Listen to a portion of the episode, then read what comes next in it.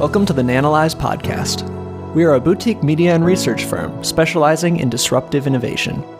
Visit nanalyze.com for more details.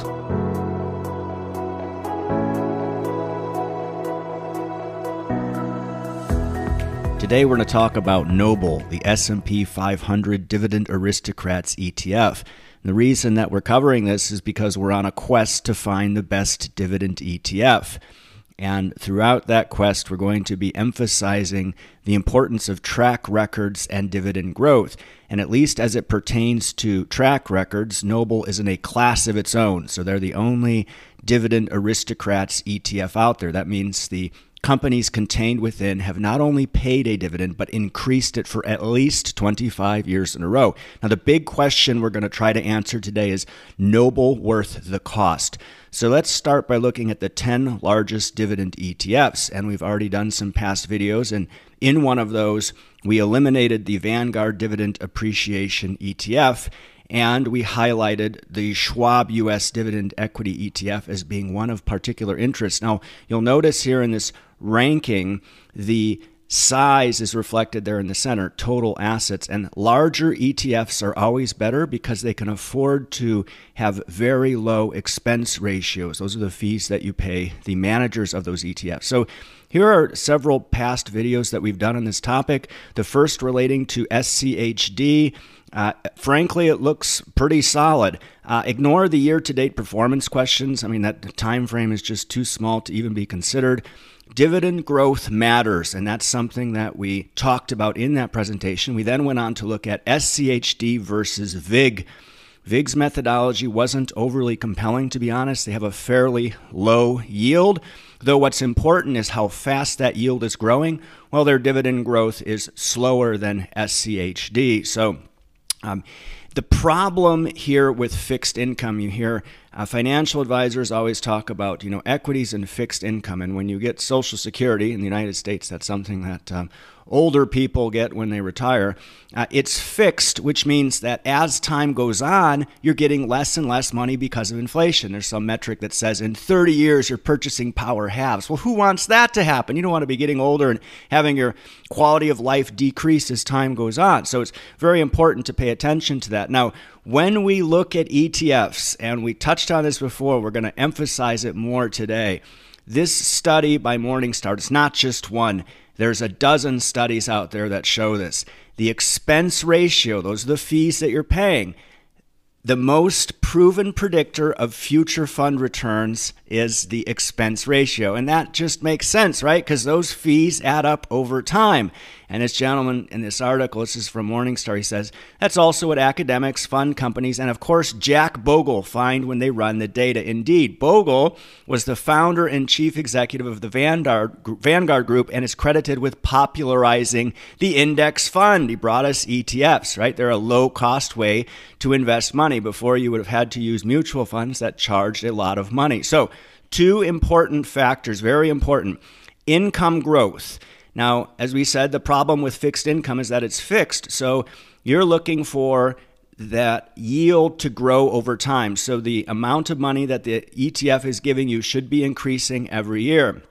Um, fees, funds with lower costs outperform funds with higher costs in all categories, whether it's equities, bonds, any any sort of fund, the uh, funds with the lower fees outperform. 100% of the time, expense ratios and fees predict which funds will outperform. And as Morningstar says, the expense ratio is the most proven predictor of future fund returns. So we better damn well be paying attention to it. And I wanted to quickly give a shout out to our amazing team here at Nanalyze. You can see them all here. Uh, these people are what make this channel possible alongside our uh, stellar development team in Hungary, Done, who we outsource all our uh, development work to. And I just wanted to um, recognize these people because they're uh, what allow us to publish such quality videos. So when we look at the impact of fees over 24 years in the S&P 500, this is very interesting. So the gray line, which you can't really see because it's blurred with the blue line, shows the S&P 500 uh, from 1996 to the year 2020. And the dollar amounts you see there reflect the appreciation of a million dollars. Now, Look at the number there at the top, $9,794,000. Okay, that's the S&P return. So if you invested in the S&P without fees, that's what you have gotten. If somebody charged you 0.05%, what they call 5 basis points, you would have then received $9,672,000. So that's not quite a rounding error, but that seems to be a, fair amount for fees, but look what happens when they charge you 1%. You lose like se- over several million dollars. So it's very important to pay attention to fees. And I just wanted to quickly mention basis points. You know, finance people like to talk about these, and maybe it sounds a little cryptic. They'll refer to them as BIPs, but it's quite simple. So 1% is 100 basis points, and, you know, 0.01%, that's one basis point. So when we look at fees for the top top dividend ETFs. Look, we have the ones there at the top six basis points, six basis points, six basis points, eight. Okay, six and eight. Well, you know, that's, that's still fine. But look at the drop off there. So the next dividend ETF, 35 basis points. So you're paying what? Three to five to over five times as much in fees is it really worth it? And that's the question with noble. You see noble ProShares s&p 500 dividend aristocrats etf charging 35 basis points. So when we look at why they sh- they say you should invest in Noble. It's the only ETF focusing exclusively on the S&P 500 dividend aristocrat. So again, companies that haven't just paid dividends for 25 years in a row, but increased them with the most of them doing that for 40 years or more. That's an amazing track record and you can bet they're going to try to keep that track record. So these household names, a lot of them, have stable earnings, solid fundamentals, and strong histories of profit and growth. This strategy has a demonstrated history of weathering market turbulence over time by capturing most of the gains of rising markets and fewer of the losses in falling markets. So that's lower volatility. It also reflects the Sharpe ratio, which is the amount of gain that you're getting for the amount of risk that you're taking. So this is important to note. Always distinguish between the performance of an ETF that charges fees and the performance of the underlying index that doesn't charge fees. Because just because the index outperforms doesn't mean the ETF will.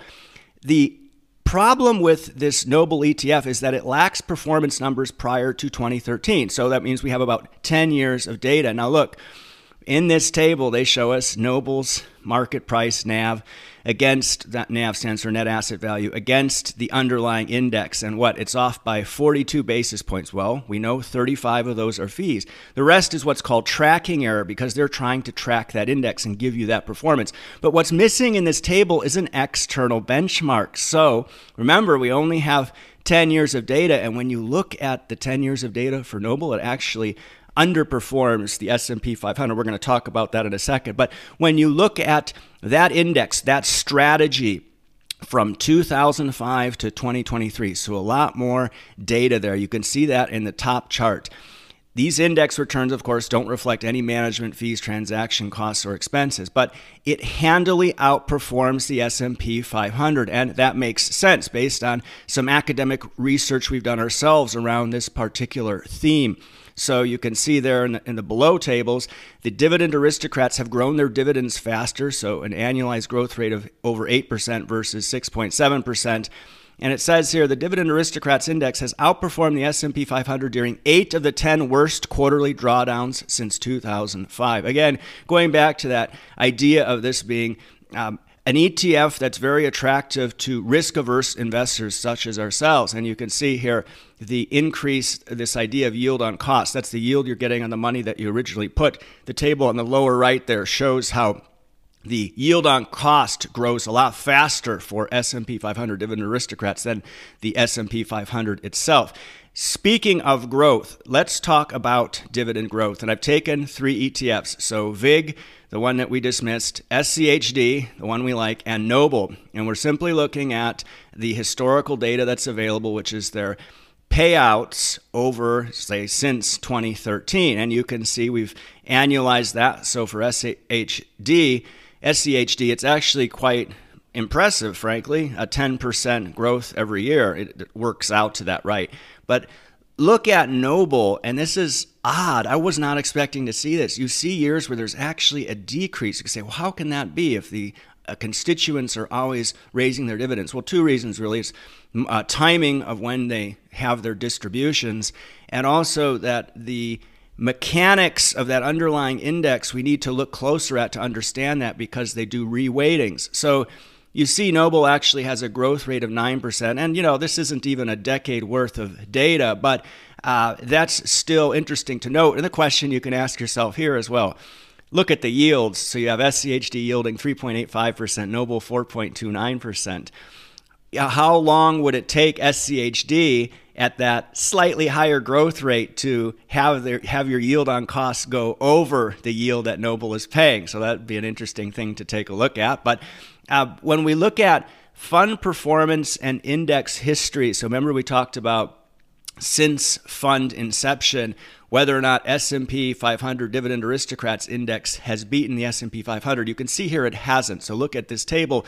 The numbers in the lower right, those two. So the Aristocrats Index 10.95%, the S&P 500 12.10%. But what we're missing here, and I took this from their fact sheet, is we need to consider different types of return. Three types really: asset appreciation, which is what I suspect this is, then that plus cash payments and the next step, and the one that I think uh, investors who are dollar cost averaging and reinvesting dividends, you know, real investors looking to grow wealth are going to want to pay attention to. That's when you take the distributions and you immediately buy more shares of the underlying ETF. That's called gross total return. So you'd want to examine those. But to be honest, we don't spend a lot of time using past performance to make present day decisions. We're more interested in analyzing the mechanics of the index because that's what makes sense. Here you can see the holdings with the longest records of dividend growth, and we cover this in our own strategy, how impressive it is for a company to have increased their dividend for 60 years in a row. Wow, what a track record, right?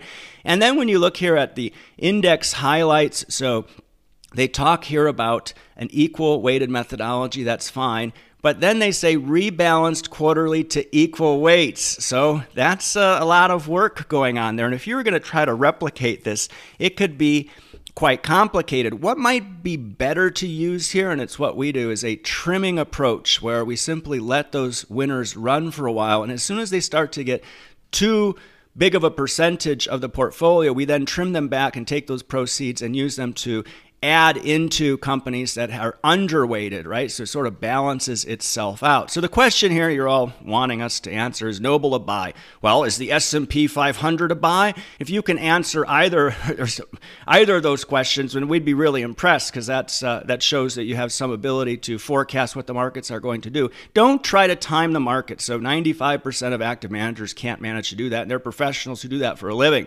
Most people are not lump sum investing and deciding whether or not to sink a large percentage of their wealth into this ETF. Most people are dollar cost averaging into quality assets. In that case, it's always time to buy Noble if you find it to be a compelling ETF. Just remember you're paying 5.8 to 4.4 times more in fees for Noble compared to those lower cost, cost alternatives we pointed out. And you know, if you're going to try to avoid those fees and replicate this, it's you know, buying 67 names isn't realistic, but perhaps 20 to 30 are. And that's where we have our own noble alternative, and it's our dividend growth investing strategy, Quantigence. So we developed this, uh, myself and uh, some esteemed colleagues over a decade. Uh, you can build your own dividend portfolio choosing from only the best names. We have about around 80 stocks in the universe, and 10 of these names we consider the best. Uh, and we're holding 30 of them in our own model portfolio. Here you can see a calculator we built and the factors we use. So we take into consideration the years increasing dividend, international sales, market cap, five year dividend growth, 10 year dividend growth, yield, and payout ratio to come up with what's called a Q score. And what's interesting to look at here is when you see Noble there on the left, they have 67 companies in their portfolio dividend yield 2.55%, average market cap of 84. Well, we can look at our universe and see something very similar. So we have uh, remember, they talked about a 40 year average. Well, we have close to 43 year average of increasing. You see market cap uh, pretty close there. And then, of course, our portfolio average across the top just to show our devi- deviation away from the universe. And you can see yield. Uh, it's r- yields roughly the same. It's quite interesting to see that, right? So, um, just when you're looking at ETFs, beware of the unknown unknowns. And i kind of like this cartoon on the right because it's like an investor sort of probing you know the what's on the tin of the etf when the big dragon of fees is about to eat them um, understand the mechanisms of an ETF to know what you're getting into. To do that, you've got to understand the index. And two things we're focused on as we continue our journey to find the best dividend ETF would be a focus on low fees and income stream growth. So the big question here is the 35 basis points fee for Noble worth it? Know, hard to say. We're, we do not think it is. Uh, remember, you can always create your own dividend growth portfolio. So, for future videos, we're going to take a look at some of the other names in that list, in particular, uh, the, some of the lower cost names, such as the uh, Vanguard High Dividend Yield Index ETF and the iShares Core Dividend Growth ETF. So those are two are next uh, on our list. we'll put some videos out on those. But in the meantime, you can watch this piece we did, our take on SCHD. It's rather informative. Thanks so much for taking the time to watch this today. Thank you for listening to the Nanalyze podcast. If you found this information useful, please share this episode with a friend. This helps us to continue to provide thorough research for you. Want more research like this? Want to know what we're invested in and what stocks we're avoiding? Head to nanalyze.com and consider becoming a premium annual subscriber to get access to premium articles, webinars, and our extensive tech stock catalog. Thank you for your time.